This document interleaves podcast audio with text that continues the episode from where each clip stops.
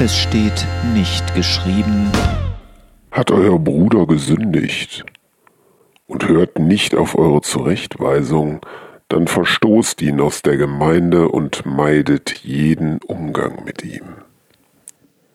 In Zeiten, in denen hierzulande viele Gemeinden dankbar sind für jedes Mitglied, das nicht von sich aus die Gemeinschaft verlässt, ist so etwas wie ein Ausschluss aus der Gemeinde wegen uneinsichtigem Fehlverhalten eher kein Thema.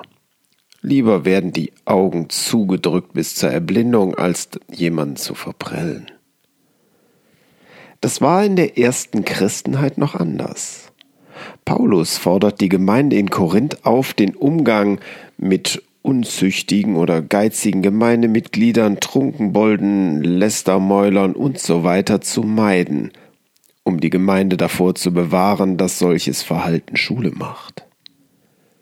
Jesus hat sogar einen dreistufigen Fahrplan, verirrte Glaubensgeschwister zunächst unter vier Augen, dann gemeinsam und schließlich vor der ganzen Gemeinde zur Umkehr aufzufordern. Hört er auch auf die Gemeinde nicht, so sei er für dich wie ein Heide und Zöllner. Matthäus 18, Vers 16. Das kann man nun allzu leicht so verstehen, wie es im falschen Zitat eingangs anklang, rauswerfen und den Kontakt abbrechen. Doch nicht zufällig ist dieser Abschnitt eingebettet zwischen dem Gleichnis vom verirrten Schaf und einer Aufforderung zur Vergebung.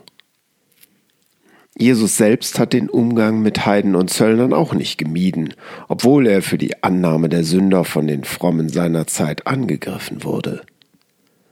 Und auch Paulus schreibt im Korintherbrief ausdrücklich, dass er nicht den Umgang mit sündigen Menschen außerhalb der Gemeinde meint.